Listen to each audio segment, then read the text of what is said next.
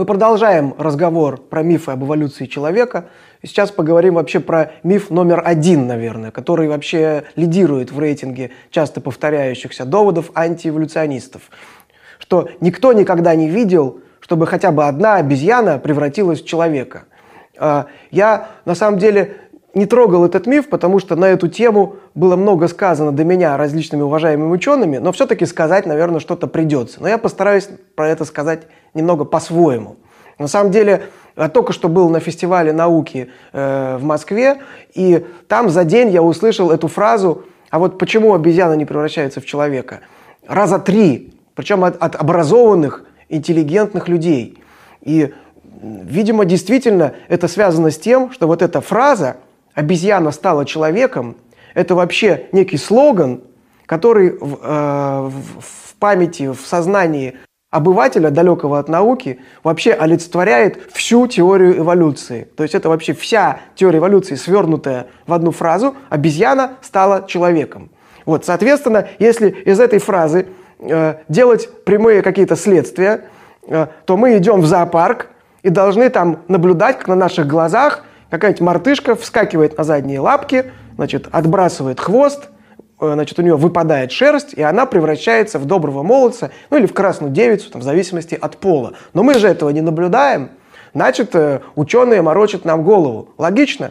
Логично, но не совсем. Видите ли, эта фраза это действительно очень сильное упрощение, потому что из нее, например, непонятно, а какая обезьяна стала человеком? Вот если вам кто-нибудь начнет говорить про то, что обезьяна не превращается в людей, а какие обезьяны? Вообще говоря, сейчас на нашей планете живет более 400 видов приматов, и ни один из них нашим предком не является. Кстати говоря, обратите внимание, как тут массовая культура еще работает. Вы помните фильм э, «Ночь в музее»? И там Э, один главный герой говорит другому главному герою, Ларри, кто эволюционировал? Кто эволюционировал? И показывает при этом на капуцина. Капуцин – это вообще широконосая обезьяна, живущая в Южной Америке, которая, конечно, примат, но в рамках вот этого вот отряда приматов она очень отдаленная наша родня. Наши пути вообще разошлись более 30 миллионов лет назад. Но нам тут намекают, что это вообще наш неэволюционировавший предок. Ну, конечно, это глупость. То есть вы должны понимать, что ни один из современных приматов нашим предком не является. А те обезьяны, которые когда-то стали на путь очеловечивания, сейчас существуют только в виде ископаемых костей. То есть, конечно, их давно в природе нет. Разумеется, здесь вообще, если имеет смысл о ком-то говорить, только о человекообразных обезьянах, прежде всего о шимпанзе, о нашем ближайшем родственнике по всем вообще параметрам. По строению, по генетике, по биохимии, это наш ближайший родственник.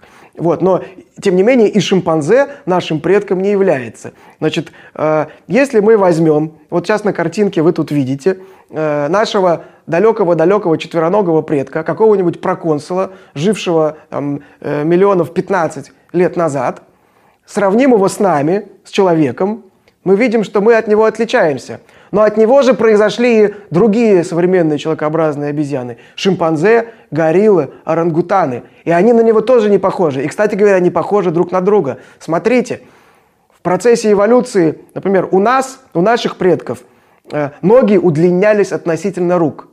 Но у предков шимпанзе происходило обратное. Руки удлинялись относительно ног. У нас уменьшались клыки. И мы очень гордимся этим а у предков шимпанзе, наоборот, увеличивались клыки, зубы и челюсти. Один из признаков, который часто называют чисто человеческим, скрытая овуляция. То есть у наших женщин пропали признаки овуляции, и глядя на женщину, мы, как правило, э, не можем определить, в какой фазе цикла она находится. Но если мы посмотрим на самку шимпанзе, в некоторые моменты несведущие люди даже задают вопрос, а что это у нее за опухоль такая?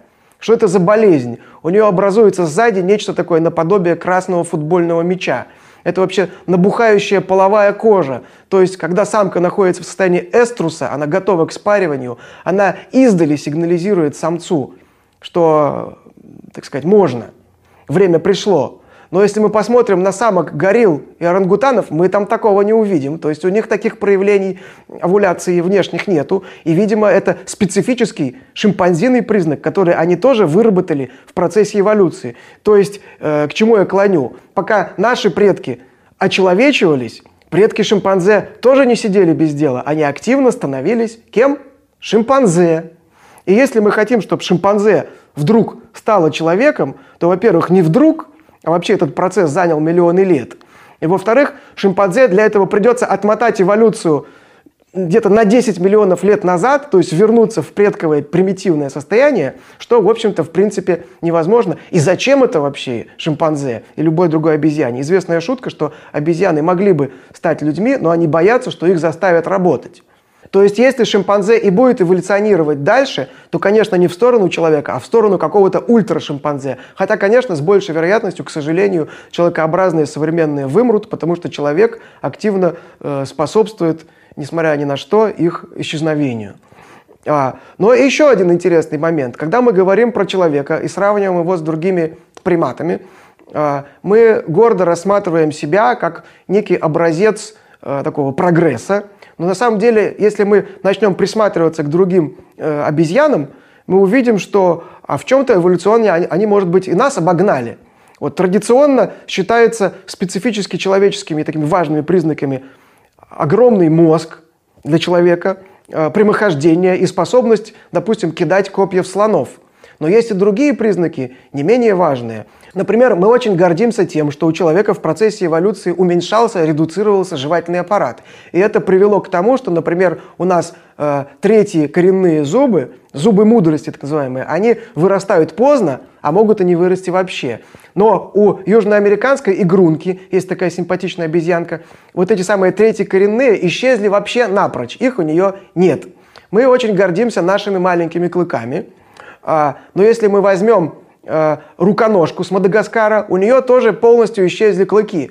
То есть в этом плане руконожка далеко-далеко обогнала человека, оставила его позади. Кстати говоря, э, скоро выйдет замечательная книга э, нашего научного редактора Станислава Владимировича Дробышевского «Достающее звено», где будет описано большое количество вот таких замечательных обезьянских особенностей. Я эту книгу вам рекомендую. А, еще один замечательный пример. У нас маленькие и малоподвижные уши, то есть мы не можем ими шевелить. А, и это считается тоже таким эволюционно прогрессивным. Но если вы посмотрите на взрослую гориллу и на взрослого орангутана, вы можете вообще не увидеть там чего? Ушных раковин. Они маленькие, рудиментарные, их просто может быть незаметно за густой шерстью. То есть в плане размеров ушей, опять же, гориллы и орангутаны нас обскакали. Можно этот список продолжать. То есть в виде резюме, дорогие друзья, это большой вопрос – кто быстрее эволюционировал, мы или наши друзья-обезьяны. Потому что, как мы видим, по многим признакам человек э, является фактически живым ископаемым.